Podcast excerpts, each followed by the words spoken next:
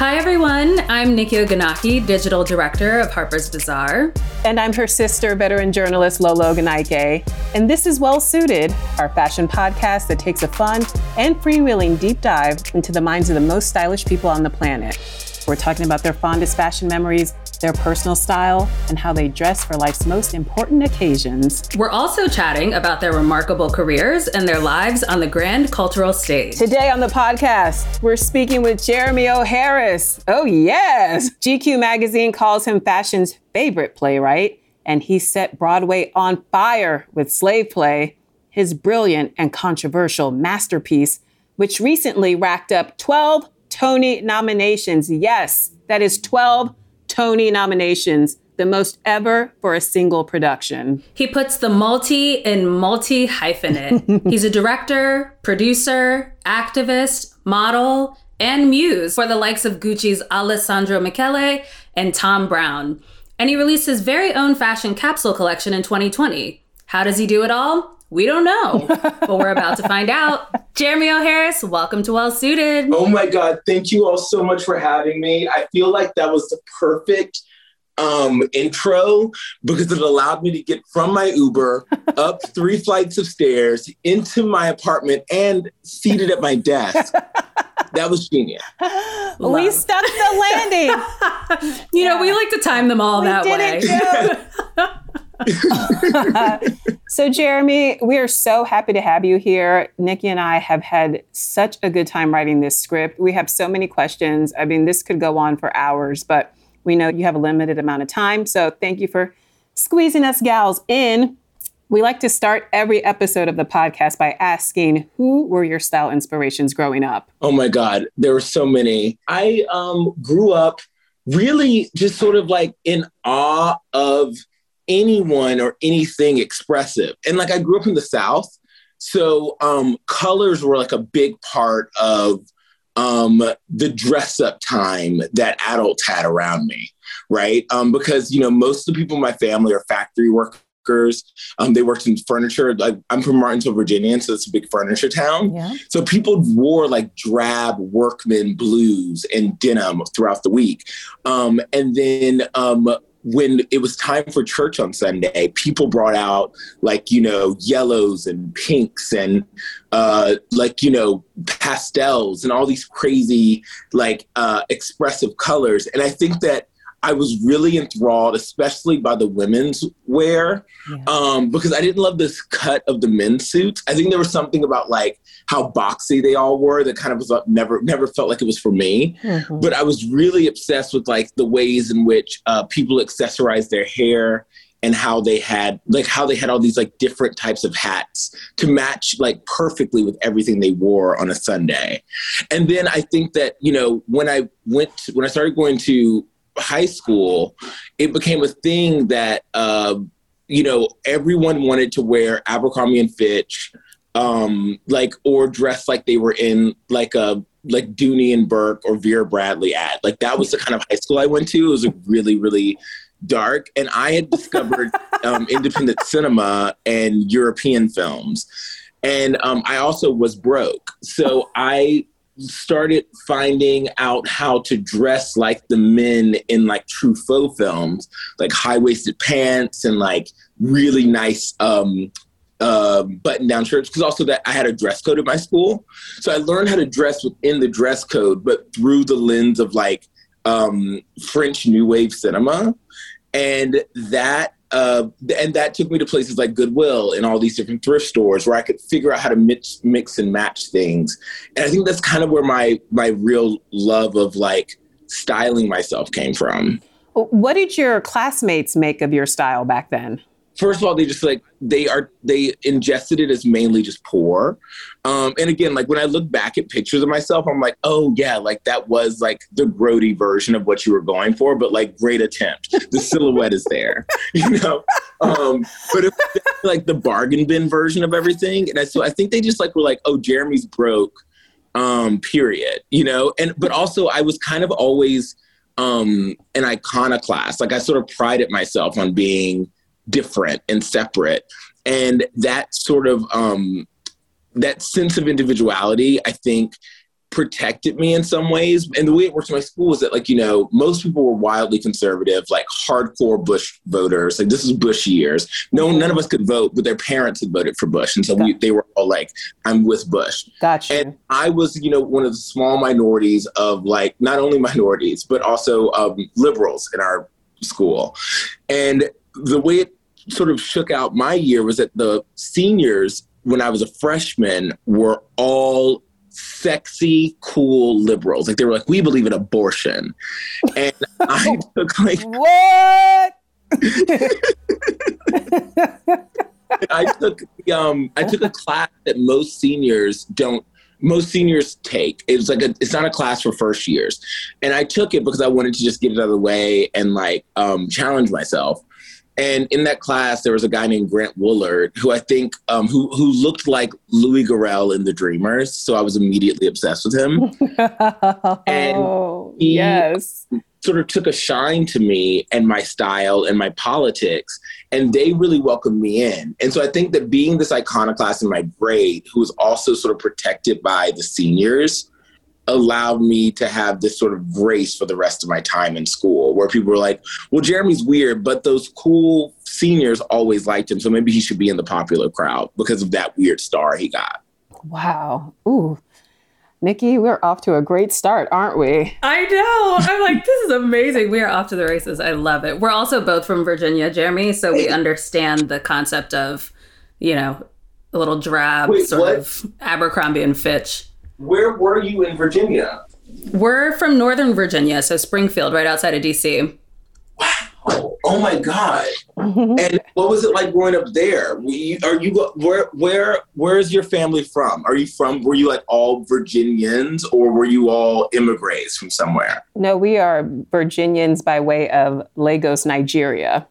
So, so yes, we're first generation. Yeah, first generation um, Nigerian Americans, and Yeah. sort of Northern Virginia was sort of a huge melting pot. So we grew up around Vietnamese people, Pakistanis, I mean Chinese people, the, uh, Ethiopians. There's a huge Ethiopian community in the DC area. The list goes on and on. So But I would have killed for like an Abercrombie and Fitch sweatshirt for sure.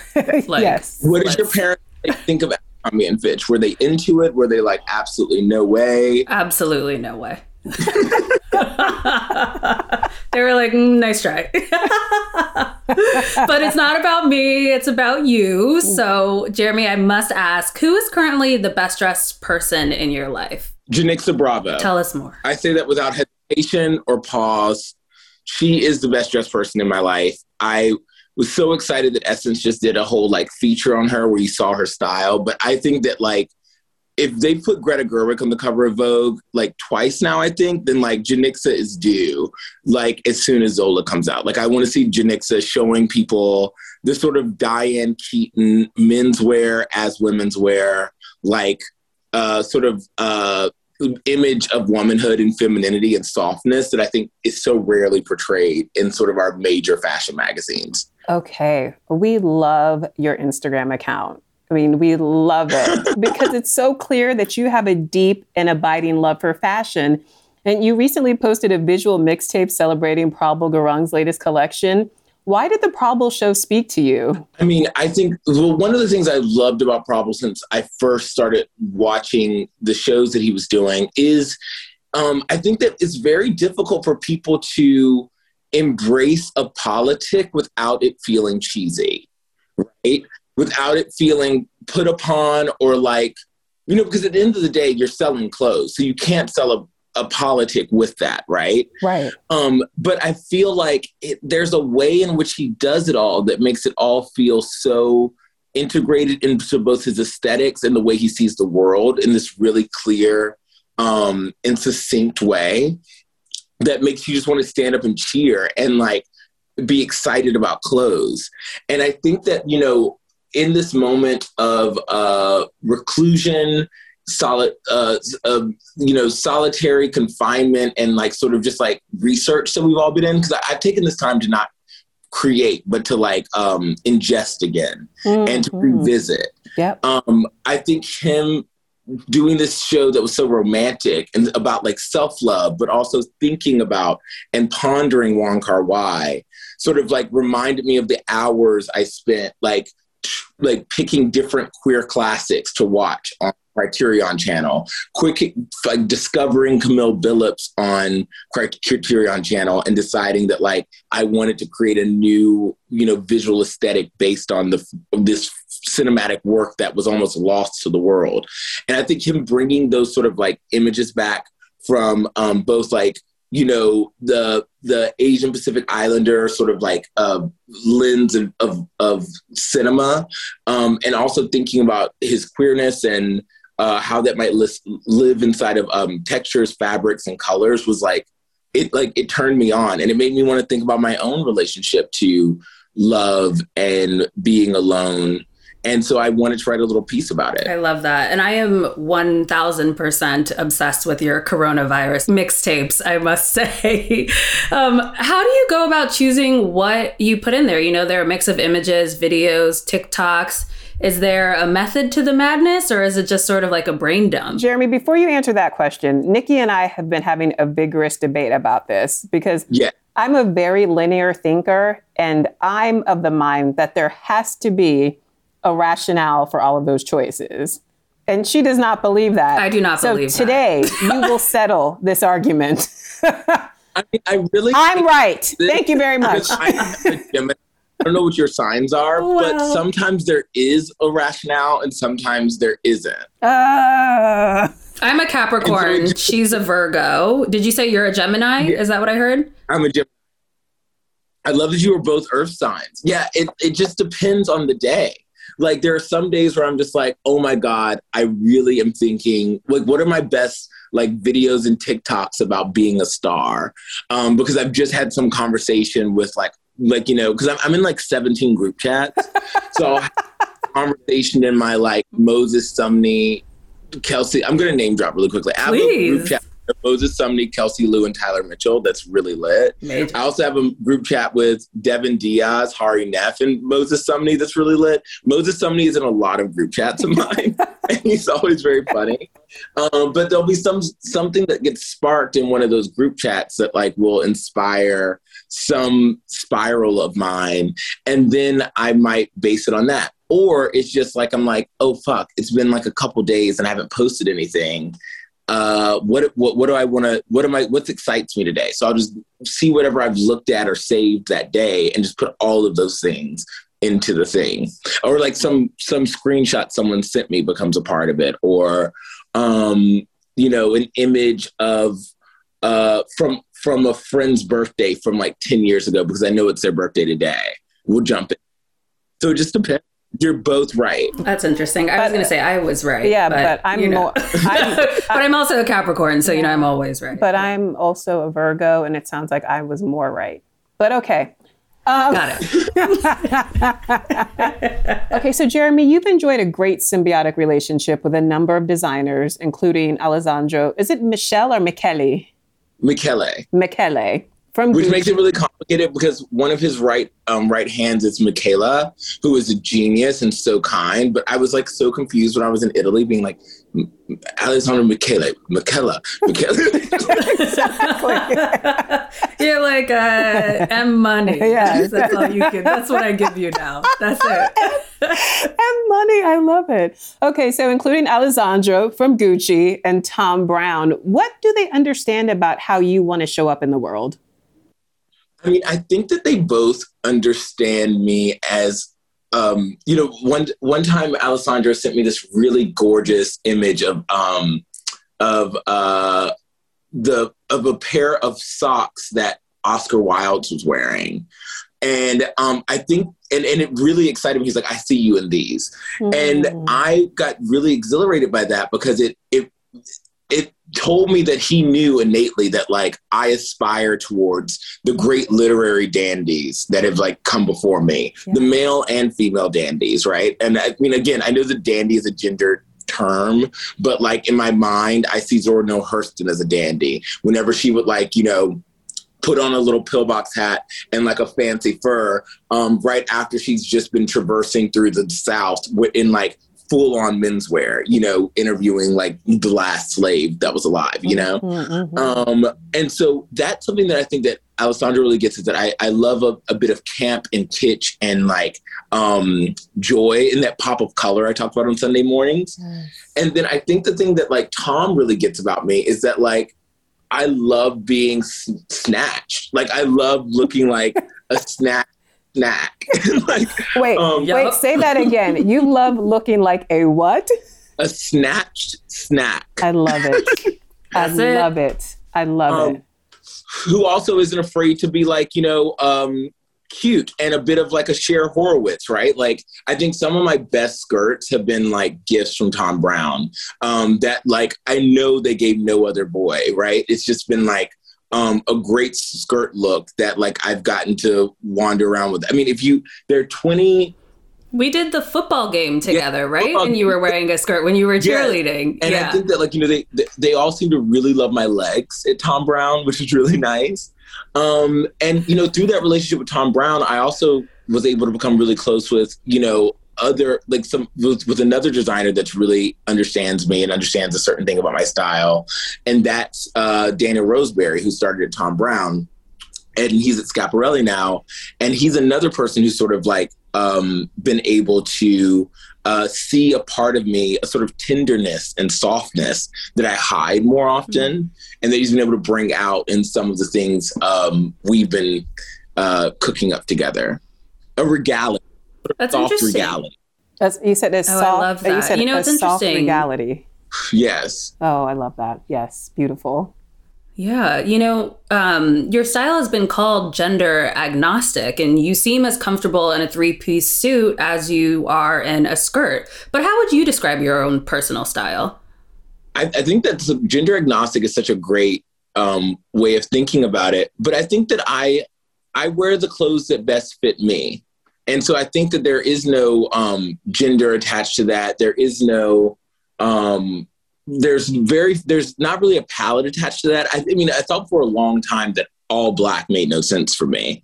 Um, but like, you know, when you see my, my Tony look, if the Tonys ever happen, um, you'll see that I've discovered like, you know, a real power in wearing all black um, with a, and again, gold was something else I was afraid of. I was like, gold, never. And Wait, I, why, why gold? Why, well, why were you afraid of gold? I think that like I was just I think mainly it was because I couldn't afford jewelry for so long. So I decided to make an aesthetic point that I didn't like jewelry, you know, that I didn't wear jewelry. Um, because when I was given necklaces that were worth something, but my friend Isabella Summers, who's in Florence and the Machine, gave me a really gorgeous necklace one time. She loves gold. And I just like coveted it. Like I put it in a little box and I hid it away and I never wore it um, because I didn't want to lose it and then um, not be able to afford to buy another one, you know? Um, but I think that um, recently, it's now that I'm dating someone who's a big gold fanatic, um, I've started to discover gold is something that does look really good on me and like that is a part of my aesthetic.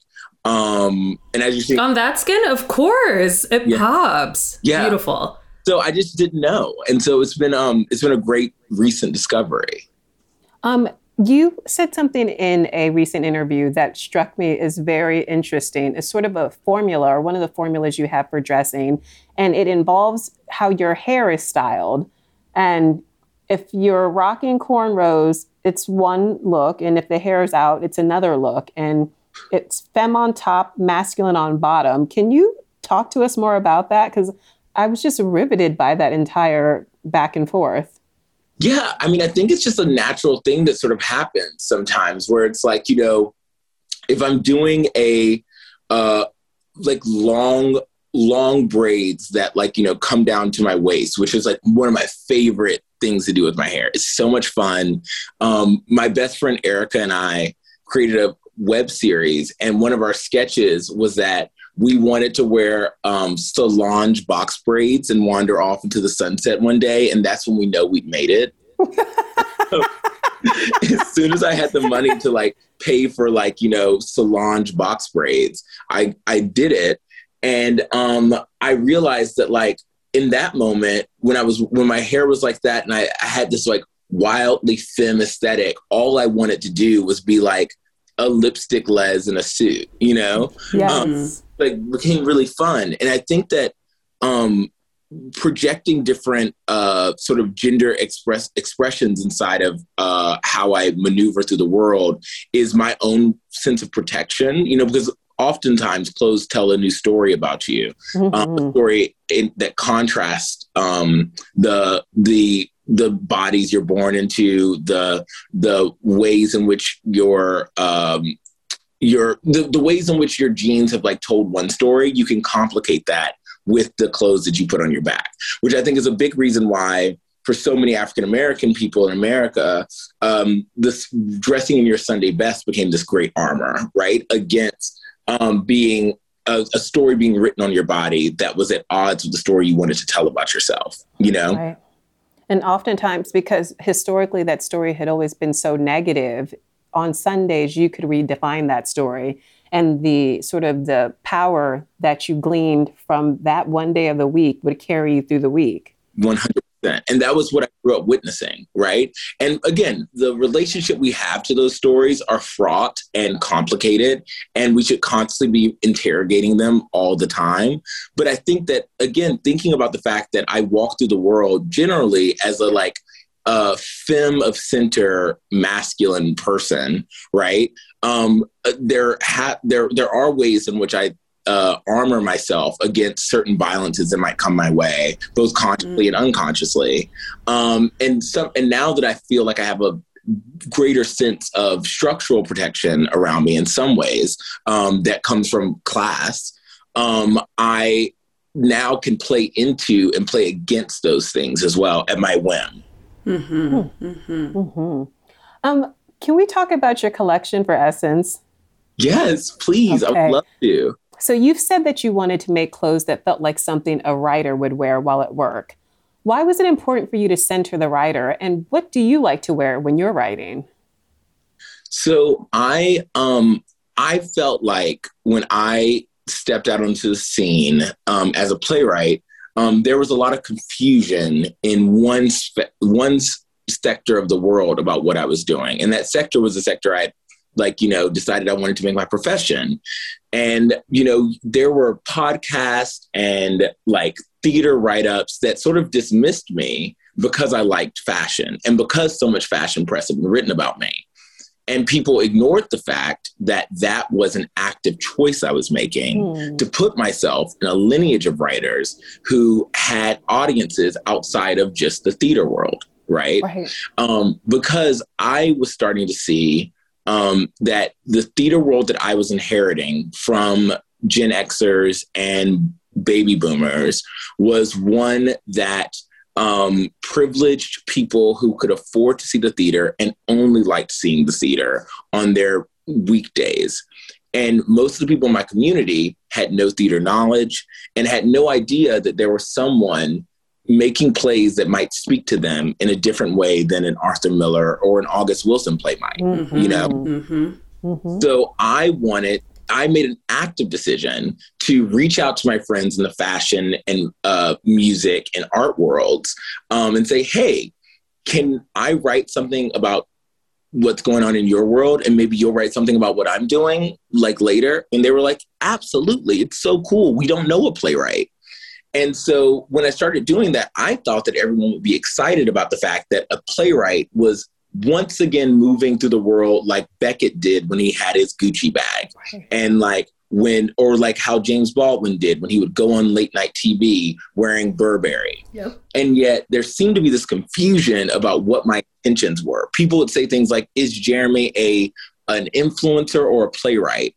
And I'm like, I thought all playwrights were influencers. They influence the culture. That's right. That's the point. That's you know, like, and I and I also don't know that I need to think that like a quote unquote influencer is a lesser position in the world um, because there isn't um, a, a, sort of articulated intellectualism around what they do.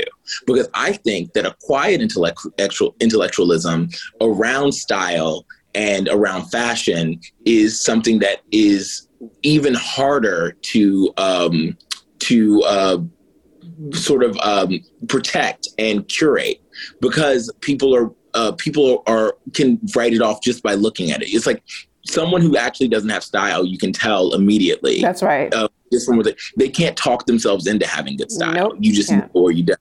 And so I wanted to remind both people in the theater world and people in the art world and the fashion world that I'm not some unicorn, that I'm actually in a tradition of people. So I wanted to think about um, writers who I thought were celebrated for the clothes they wore and how they wandered, walked through the world. So that was um, Bruce Nugent or um, uh, James Baldwin, uh, Zora Neale Hurston, Alice Childress, Langston Hughes. Like when you see his photographs, you're like, wow, like that's, you know, he's a stunning creature. Sam Shepard is another one. Um, and Mishima is like, you know, he's my God. I mean, he's sitting right here. Um, I mean, I feel like if Mishima was around today, he'd be uh, fit of the week every week. um, Throwing fits, getting his fits off. fit of the week. I mean, Nikki was going to ask you that question about the writers on your mood board for this collection, but you've already gotten there. And I know that uh, we mentioned Carl Van Vechten earlier um, as one of the inspirations for the prints in this work as well. Um, you're talking, we've mentioned a, no, a number of writers who have passed, but who is the best dressed living writer that you know? Oh, this one gets me in so much trouble. I mean, well, I've, let's get I've, into some trouble then. I mean, I actually, so someone whose style I really love because it's so idiosyncratic and something you can't be taught is uh, the style of, of, of um, Lynn Nottage. Like, Lynn Nottage has like the sort of bohemian uh, like Brooklyn auntie style, and like and I say auntie with as much love and mm-hmm, compassion, mm-hmm. like any like uh, Caribbean or Indian person might say it, um, because she is like the bee's knees to me. Like it's, she has these wood earrings, and you know um, everything is sort of like perfectly um, accentuated color wise. So I think she's one of the best dressed writers in the world. I mean, Hilton Als I mean, mm-hmm. it's hard. Yes. It's hard to touch that man when it comes to uh, showing up and dressing, dressing both for for um, your age and for the ages. Um, mm. I'm really in awe of him. Um, the internet told me once that Danai Gurira uh, was someone I had ignored, and I was like, "Well, no, I just feel and I feel like people will be able to write me off about this as soon as I start acting more. Um, but like she's an actress as well. So it's harder for me to put her first as like playwright because, you know, like uh, actors on major TV shows get different looks than people who just write plays. Hmm. Um, they, they have they have more to choose from. But Danai is very well dressed and a phenomenal playwright. And if I had to think of anyone else, um, I you know this person isn't a playwright per se, but they're a theater maker. And I think that she's like the perfect Collina Strada Bathsheba model. Mm-hmm. And that Tina Satter. Why Tina Satter? Tina Satter has the sort of um I think if anyone could be called the sort of Parker Posey of the theater world, it is mm-hmm. Tina Satter. Um, because she is effortlessly glam, uh, unafraid to be girly, um, in a world that tells women that in order to be taken seriously, they have to dress a certain way. She doesn't. Um, she doesn't engage with that. She wears a scrunchie to work. She like you know um, wears pink and purples and fun colors and um in her like wild red hair it's all so curly and big um i just see so much joy in everything she's wearing um so tina satter is another one of my style icons Oh, you know, Jeremy, that. you were working on a play while designing your collection, and snippets of monologue from the play are literally written on the garments. Uh, you're rocking a hoodie today that uh, yes has some of the language from the monologue uh, so, too. Um, so actually, I think this was like something that was maybe not as articulated as I wanted it okay. to be through no one's fault, okay. but perhaps my own. Um, but the actual collection is a play.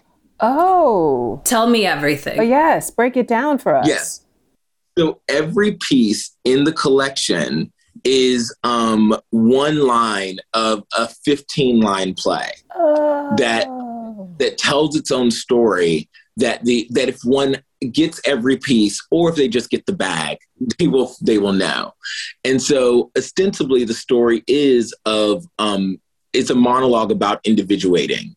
And if one reads the entire thing out, um, it it tells the story of how I came in this sort of like auto fiction way, um, a person that shed off my desire to blend. I murdered that boy who wanted to blend. Um, or as a boy, I murdered that desire to blend in mm. um, in order to fashion myself like my idols, people who had, you know, like, you know, suffered on their knees to write Spunk, which is um, uh, Zora Neale Hurston. Um, or, and like, you know, I made, I made um, altars to my idols, um, which is what this, the sweatshirt is the greatest altar to Adrienne Kennedy, my favorite playwright, who I literally have a photograph of. Stunning. Yes. Um, her at 89 on her iPad, which her um, grandkids gave her, she wrote her her newest play. He brought her heart back in a box, and I saw that play and it changed my life. Mm. And so I wanted to remind people that, like, you know, we need to uh, take care of and give flowers to and praise um, the authors that inspire us even while they're alive. Um, like you know because you never know where they might go. I mean i see your altar to Kara, Kara right behind she you. is. Absolutely. And um and i think that for you know an avant-garde black female playwright who um, has been doing the most exciting work in the country since the 70s um, to be as unknown as she is is a crime it's a major crime. So part a big part of this was like me writing a love letter to the writers like that, and specifically um, an offering up to a woman who is still alive in Virginia, writing daily, sending me 15 emails a week saying, Thank you so much for saying my name, but please stop saying it. um, Why doesn't she want that visibility? I mean, she both does and doesn't. It's a it's a really um, beautiful thing about her, which is that um, she knows her worth and she knows that she should be known more. But she's also worked very hard to maintain autonomy over her work, hmm. and with that autonomy has come privacy, and she really values her privacy as well. She definitely is a living legend, and she's won every major award in the industry. So, but it is nice to have your people of your generation recognize her and exalt her in that way. Um, you kind of alluded to this earlier, but I just want to sort of hit this point specifically. Um, some dialogue from this play was even written in the pocket lining of pants. Yes. Um, tell us why you chose to marry the written word and fashion in that way, because there's something you've said that was exceptional about the idea of having words on your skin. Yes. I think that, again, thinking, I thought a lot about that idea that um, our clothes tell a story about us. Um, that's at odds with the bodies that we were born into or the genes that we inherited. And I wanted to um, have people more conscious of that story that was right, being written on their body and to be very aware of the story I wrote on their body. And so I wanted it to be that when you, um, and I wanted all of the language, not just to live like um, it does on most graphic tees in a sort of passive way. I wanted it to be like an active, um, disruptor. When you touch the etching on this sweatshirt, it like you feel it, like it burrows into your skin a bit. When you slide your hands into the pocket, it like rubs against it and it makes you aware of yourself and aware of those words. And so I thought that perhaps it would be a new way to think about um, what we're wearing and why it's important to think about the stories our clothes are telling us so that they don't just become objects we collect and discard, but that they actually might become things that enrich us or that or that we can think more about how they are already things that enrich us and not just these disposable bags that we put over our legs to like keep them warm. Mm-hmm, mm-hmm. You know, Jeremy, I want to hear more um, about your style when you were a kid. You know, what's that one piece that you had to have when you were a child? Um, so again, I mean, I think that like growing up, um, I made we had to choose what was important to us right um, and i think that as a child what i had to choose was that my mom would be in charge of my clothes and i would be in charge of my books so my books mm. were the hmm. most important thing to me really um, and yeah 100 as a kid as a kid. I mean, I was a real bookaholic. Um, Hmm. and I um, sort of allowed myself to sacrifice other things that would have been important to make sure that I had a library that was like worth my time. But I do think that there were certain things that I was covetous of in my closet.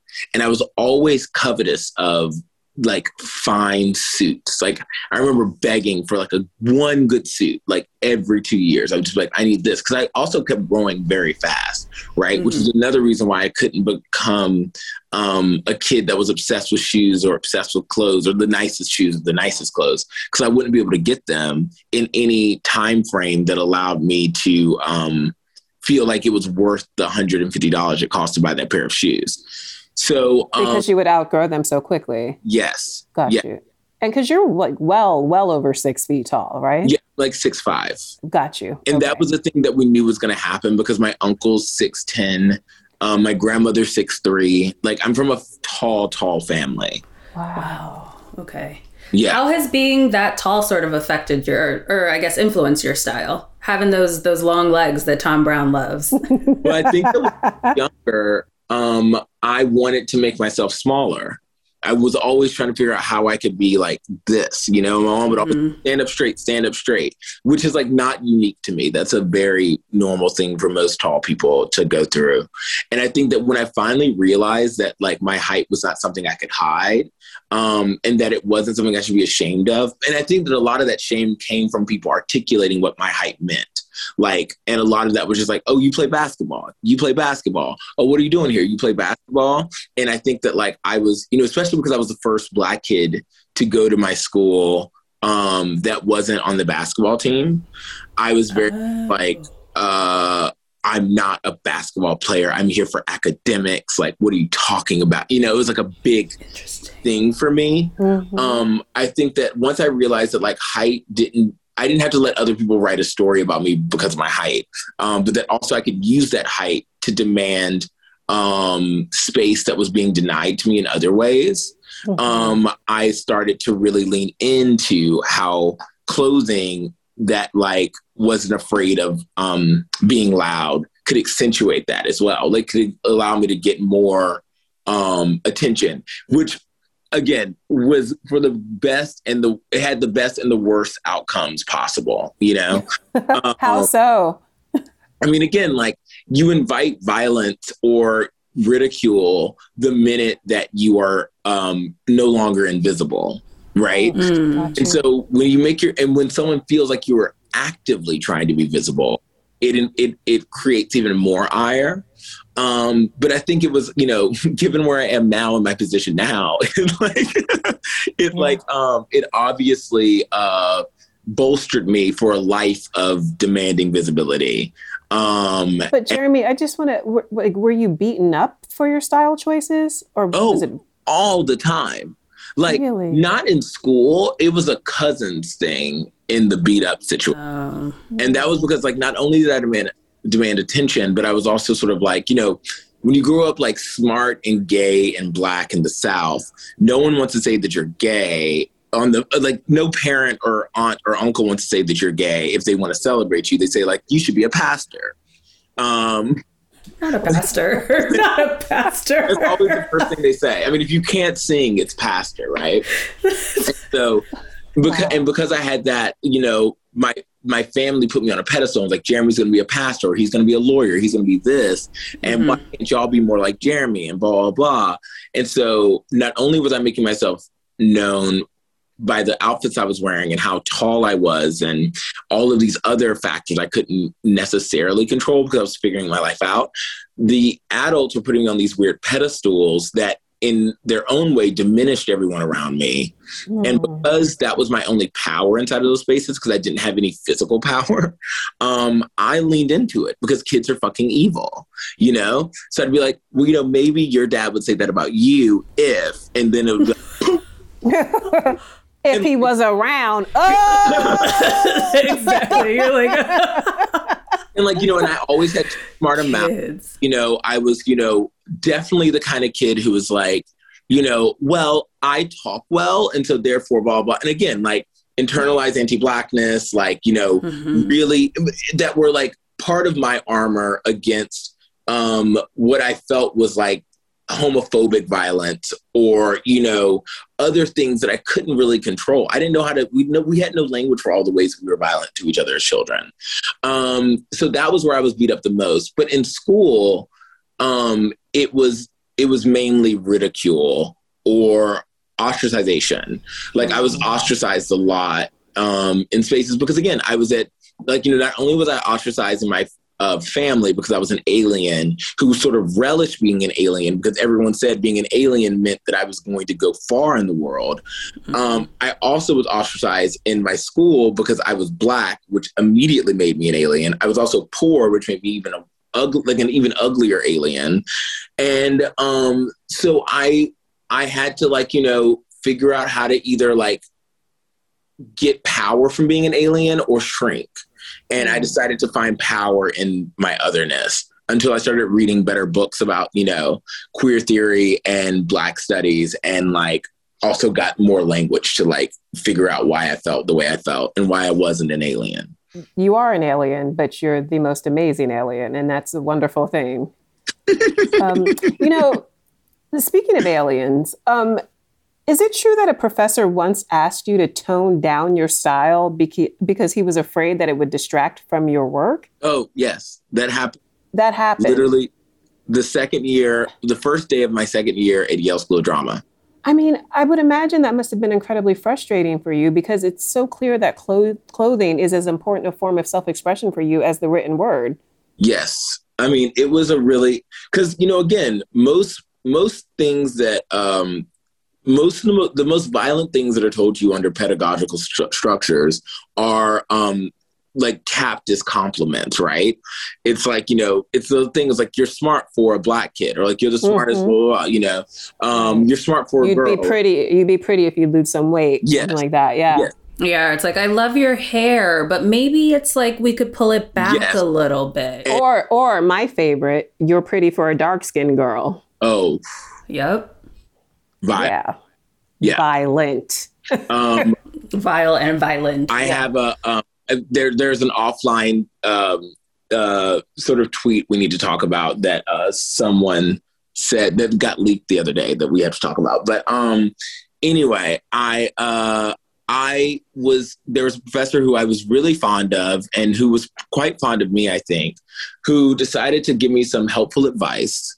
And he took me aside and he was like, Jeremy, sometimes I see you and I worry that if you keep dressing the way you do, that people will write you off because they won't know immediately how intelligent you are because they'll mm. see all of this and think that it's you making up for the fact that you don't have anything to offer when I know it's the opposite. So maybe you should think about that before you enter the professional world.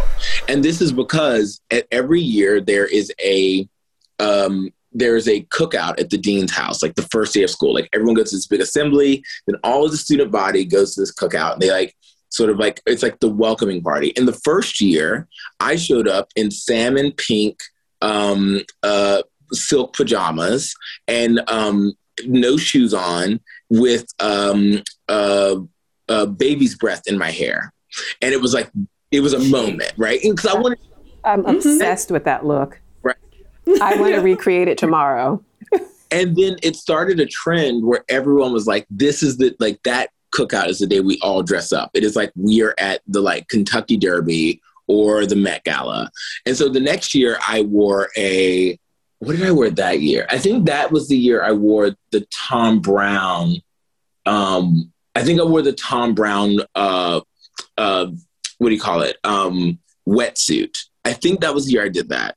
Maybe that was third year, but it was it was something that was as expressive as that. And um, he saw it and was just like, no, like and also everyone else, and, it, and I felt crazy because everyone else was walking around in like wild outfits and like, you know, really turning looks that year. And I was like, what the fuck? Like, why is this me? and this is, you know, again, after, you know, also having a black professor tell me that sometimes when I smile, um, it, or this is the same year that a black professor told me that um, sometimes when I receive notes, I look like I think I'm smarter than the primarily white people who are giving me notes. And that's why they're so cruel to me. So perhaps I should work on my face when I'm getting notes. Are you serious? Yes. No one can see our faces right now, but when I tell you, I am shocked. Yes. Shocked. I, I don't. I, Yeah. I, I- Like, what does that yeah, even and how do you how are you Work- supposed to take What? that in, and what are you supposed to do with that once you do take that in? Yeah, I mean, what all I said was, I'm, I'm sorry, I don't know how to fix my face when someone's giving me notes because it shouldn't be my, um, the onus shouldn't be on me to protect their feelings when they're giving me intense notes.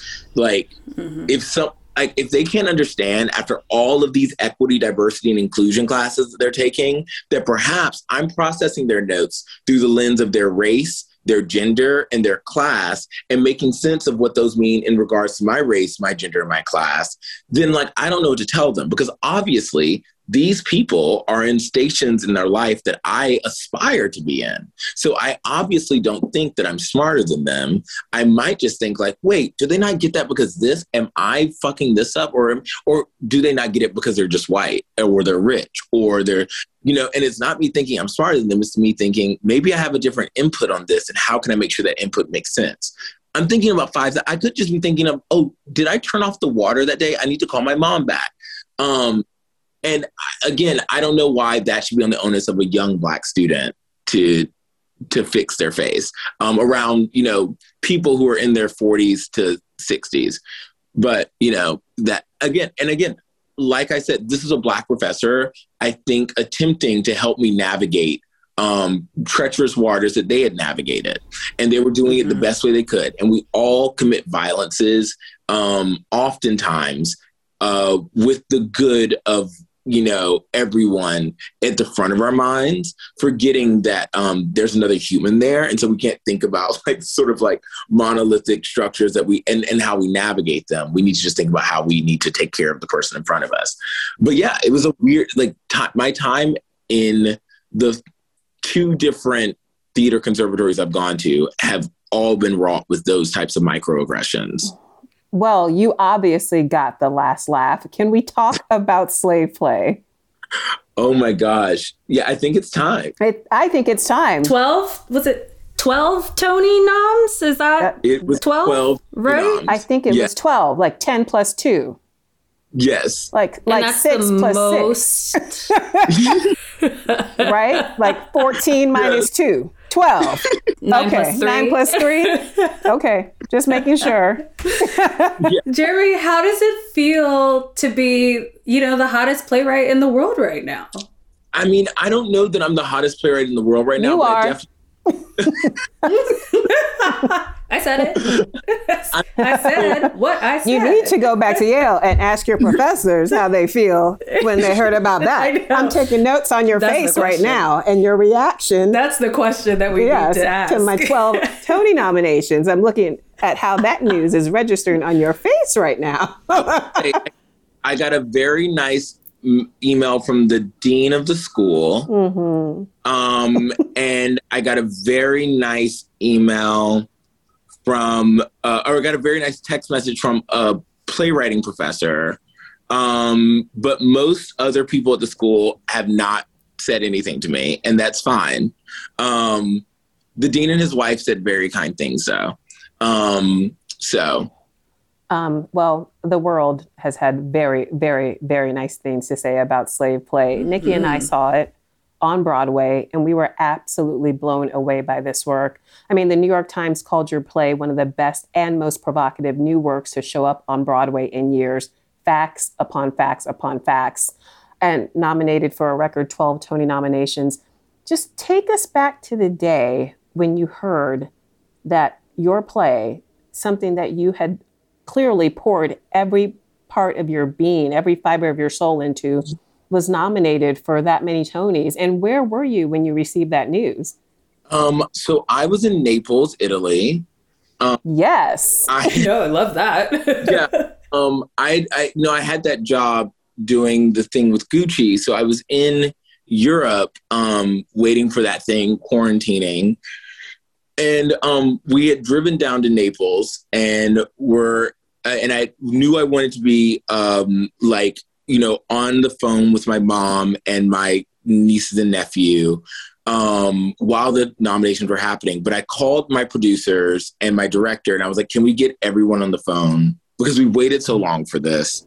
Um, mm-hmm. And I feel like the thing we want to happen is definitely not going to happen. So we what we need to do is we need to um, like get everyone on the phone and just like like powwow with them and let everyone know that the only award nominations we needed um, were the nominations of the people and like we're one of the most written about plays I've ever seen on Broadway. We had more new audiences for our play than any play on Broadway. Like that was like a weird statistic they looked up, which is like how many first time ticket buyers saw Slave play. And it was like astronomical.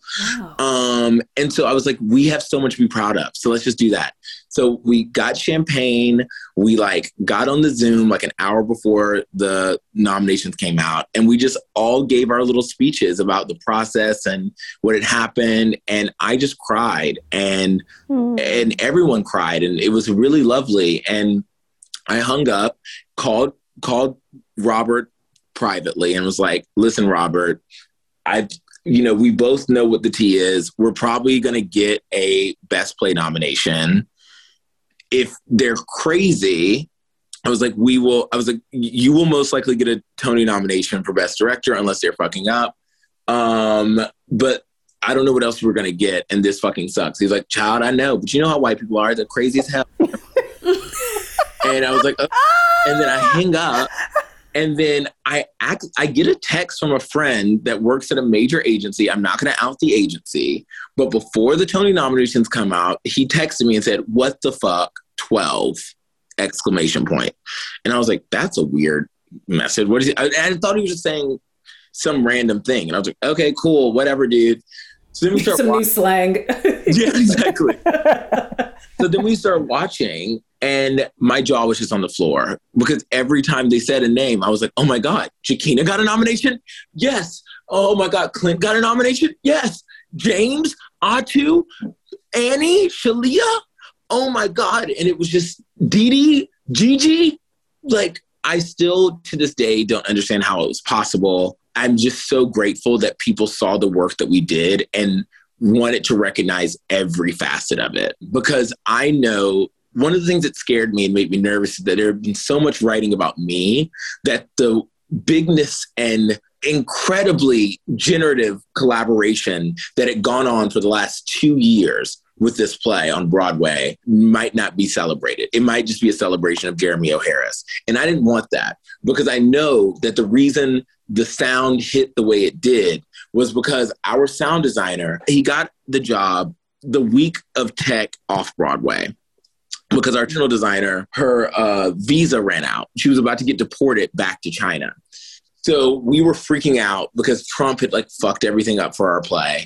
Um, mm. And we last minute had like this designer show up out of nowhere. And I was like, okay, here we go. Let's try this out. And it wasn't making sense. I was like, and he was like, just wait, just bear with me, just bear with me. I was like, no, no, no, it has to be like this, it has to be like this. He was like, Jeremy, bear with me. I'm great at my job. And then we got through it. He took every note. And the first day of the first preview, I was like, this is the show. This is the sound. Mm. And when we mm. went to mm. Broadway, I gave him another challenge. I was like, listen, I and I told this to every designer. I was like, I am not going to watch tech from the house. I'm going to watch it in the last seat of the balcony because that's the seat I would have if I was coming here. And I want I want everything to make sense from there. And Gigi, our lighting designer, was like, oh, "Okay, bet." And she was like, like, "We're doing Greek amphitheater." And when I sat on the back of that mm. that show, and this is the thing, I can talk about this now because you guys have seen the play. So, the third act of the play is quite controversial for a lot of people, for a lot of reasons. Um, in a lot of ways, I feel like this is, is a denial of our lead character's um, subjective POV that the third act ostensibly thrust you into. So, sound design wise, the entire third act, you're hearing um, the the Rihanna song playing on the loop. So you know yes, we're in. You're hearing work, work, work, work, yes, work. Yes, you know we're in her head. The mm-hmm. minute that that moment happens with her partner at the very end of the play, there's a major lighting decision that happens, one that a lot of people don't notice if they're sitting in the wrong seat, potentially. But a lot of, or, or if they just aren't aware of how lights work. I actually think that's the bigger thing. People who aren't aware of how lights work aren't aware of what Gigi was doing to your psychology. And but what those, was that decision? So she irises all, she turns on all the lights on the stage and the only light we see during that like slavery moment that like recreation mm-hmm. moment is a light around her face a box of light around Kaneisha's face you don't see jim you just see kanisha and how she's understanding everything and that was a specific thing that I wanted to know I could see from the backstage of the, the last seat of the of the balcony. And you could. And the minute I knew I could see that, I was like, damn, we did it. We have a Broadway show. And you know, all of the actors in this play have been with the play, ex- except for Joaquina, have been with the play since the very beginning of the show. Um, either they were at first readings of it or they were at readings before off Broadway at the O'Neill. And I wanted us all to go to Broadway without celebrities, without stars. And so to see them all getting celebrated in the way they are means the world to me because it means that it's possible. And it means the next time a young queer black playwright wants to do their show um, off Broadway and bring all of their homies along with them to Broadway, they can be like, Slave Play did it and they all got Tony noms. That's it. Let's talk about the costume about design. Um, oh, Dee Dee. Yes. How involved are you in the decisions for the costumes? Well, Dee Dee, Dee Dee and I are very close. And, you know, Dee Dee and I had this big, fun, generative argument about what outfit Kaneisha wore in the second act of Slave Play. Um, okay. there was a whole moment where it was like, at one point she was wearing this off-white shirt. At another moment she was wearing this other sweater that was like yellow. At another moment she was wearing this like red shirt. And like this, and like we went through about seven different shirts for that. And every time she's like, "What do you think?" I'm like, "It's wrong. It's wrong. That's the wrong texture. I don't. I don't believe it." Same, and you know, all of these things are happening in collaboration with the actors, with Day Day, and with like you know Robert. You know, and we're all throwing our things in, and I feel so deeply that um, the beauty of having great designers is having them be smarter than you about their jobs. But also, another beautiful thing about having great designers is having designers that want to listen to the person who birthed this. And so, yes. a lot of the time, I'm not sitting there sketching things out for any of my designers, but I know when something doesn't feel right in my spirit. When a sound is off, I'm like, I don't know why it's off. It just is. When a color is wrong, I'm like, I don't buy it. I remember James said to me when um, he went up went on stage the first time in the first costume he had for um, the character of Dustin, and he was like, he's wearing athleisure, but it's more expensive than this. He's like, this is the thing he cares about is his athleisure. He was like, he would wear Nike or above. He would never wear H and M, and I was like, I agree. You know what I mean? Because that was an actor doing his detective work on his yeah, character right. and knowing what his character wanted. When Ato came to me and was like, this is the wrong watch. I need a, I need a better watch because he works in business in finance. I was like, wow, he does work in finance. So we went to Day Day and we looked at a bunch of watches together. And Day Day is like, it's these three. And I was like, you're right, Day Day. It is these three. And my spirit's telling me it's this one in the middle. And she's like, great, that's the one it is. You know? Mm. And then mm. sometimes Robert would be like, it's too distracting. See what that's doing to my life? and then we some other things. um, but it's, it, it, I mean, I love living and breathing every aspect of my plays, which is why it's really difficult now. I mean, and again, I'm about to get on a call with CTG, um, thinking about what's going to happen with my plays as they move to other productions. Right, right. Because you you kind of have to let go a bit. You just have yeah. to. Yeah, Yeah, and that's difficult because you you they are your babies. You've literally given birth to them they're my babies, and who knows what they're going to do. I mean, Japan is doing a production of my play Daddy, and I just had to write him the, the, the contract. I was like, no blackface at all, please, like because you never know. I don't know what's right, going to happen in Japan true. was my play. Um, you were so right about that. But it was you were so right about that. but it was anxiety yes, inducing. I need that to be in the contract. No blackface, please. you know, really quickly, um, I know that we've got to wind down, even though I do want to talk to you for another two hours. But, um, you know, one of the things that Nikki and I enjoyed about seeing your play is that we were invited to a special night, um, and the theater was all black that evening. um, historically, Broadway had been an unwelcoming place for Black theater goers. Um, and I know that during the run of slave play, you worked hard to address that. I know that um, some of that was motivated by a triggering conversation that you had with your mother about her feeling like she wouldn't be welcome at your show because of her clothing. Can you talk to us about that and why it was important for you to advocate for having people of color, specifically Black people, on Broadway to watch your work? I mean, it's always been an alienating, alienating thing um, to go see a play in any theater, not just in New York, but in the many regions I've seen theater in, and to see that the only other people who generally look like me enjoying the play are the ushers. Mm.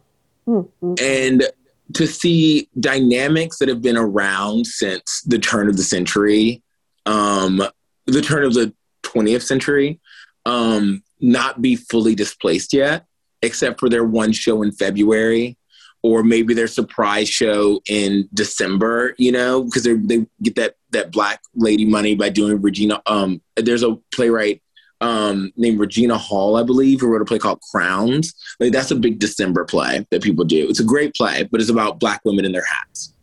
Okay. So that'll happen in December often instead of the Christmas Carol. And so to see like we are we are cash cows for certain specific months, but not seen as integral members of theater has always made me feel crazy. Because again, I don't need, know that I need my mom to see only the black plays that are happening in a theater. That's my right. mom actually thought Fences was boring when I took her to see it. She was like, I don't want to see this. but, you, but, my mom would love to see, you know, I took my mom to see a, a, a play by um, Ionesco that um, Michael Shannon was in. She's like, oh, I love me some Michael Shannon.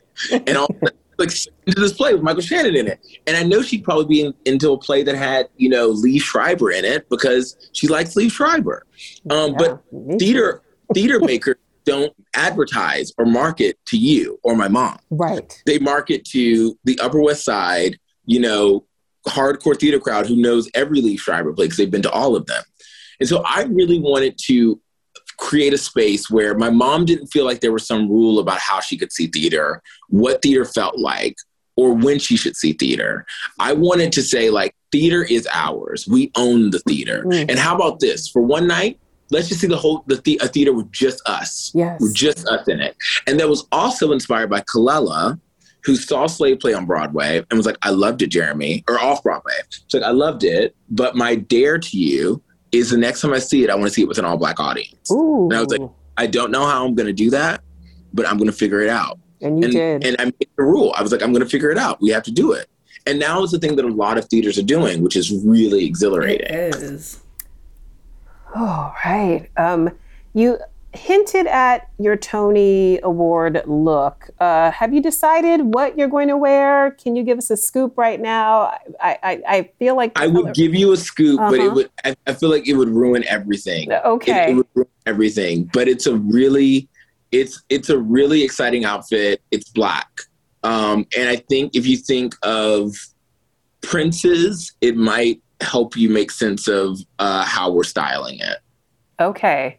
Now, when you say princes, you mean royals or Prince, the singer? I think, I think think of princes in all senses of royalty, and all senses of figures, in figures that may not be from like the last 20, 30,000 years. Like, you know, okay. Just mm. think of a lot, but it's a very fun look. Ugh, I can't wait. Right. So, Jeremy, before we let you go, we have one last question. Yes. Of course. What's the piece in your closet that means the most to you right now, and why? Um, I, I mean, I talk about this one a lot, but I think it's probably this coat, this Eckhaus Latta coat. Um, mainly because it's the first thing I ever bought myself. Um, that was like expensive, like a real like, wow, like I'm buying my first New York winter coat like that. And for the audience that's listening, it's like a furry buttercream sort of color, heavyweight, yeah. lush. It's the Eckhaus Latta UGG um, collab coat. Um, but I would also say it's probably the another coat that it might be is my um, bifurcated uh, trench coat from Gucci. That was a gift they gave me when I had my off Broadway premiere of Slave Play. Um, I really love it. It has these anime characters at the very bottom on the right um, him. It's stunning. Um, and then I have a couple really phenomenal gifts from uh, my friend Emily Bode. Oh, I love Emily. She's so sweet. She's so sweet. Um, her husband designed my office. And this is one of the coats she got me for Christmas. Ooh. And just knowing that I have a friend who makes some of the best clothes I've ever seen, who just gives me things as gifts, is like um, insane. And it makes me feel like I'm a part of a tradition of artists, collaborators that is rare now. That's great. Is that from her spring collection? Is that spring 2020? Yes. Yeah, it looks great. Look at Nikki trying to cop that. Watch out, I'm like, it looks great. I'll be at the store shortly, Emily. You know me. oh my gosh, this has been such a wonderful, wonderful, enriching conversation. so powerful. I'm Thank you. Robert's gonna kill me um, because I, I did lie. There there is one person I can't bump off, and that's Robert O'Hara, who will beat my ass um, because he is he and Janicza are the two Pisces directors of my life who will who like are like my older siblings um slash like uncles and uh, he's like my uncle and um yeah i can't i can't make them mad Okay. So what do wait, what wait, wait, what do you want to say about Robert specifically? Robert is the kindest, most generous, most intelligent human being I've probably ever had the chance to work with. And I could not imagine a better midwife for my first play than him. And to have Hmm. been able to be in a lineage, like he, his midwife for his first play was George C. I got him. Very few black gay playwrights can say that they are in a lineage where their director was a black gay playwright and their mentor was a black gay playwright. And the next and the person who mentored them and did that was also a black gay playwright. And they've all and they both were writer directors as well. So I feel like I got that special juice, that sauce. Yes. They handed you the baton and you are running, my friend. I hope. Yes. Well, we'll be here watching and we can't wait to see you in person one day soon. Um, yes. I know that uh, you're working on something phenomenal. So we'll talk about that next go around. And we'll see you in a group chat, maybe. Yes. Yes. Thank All right, you, we'll see you. Thank you. Thank you guys so much. Take Bye. care. Bye. Hosted by Nikki and Lola Ogunnaike, this special episode of Well Suited has been brought to you by New York Fashion Week The Shows, Endeavor Content, and IMG Fashion Events.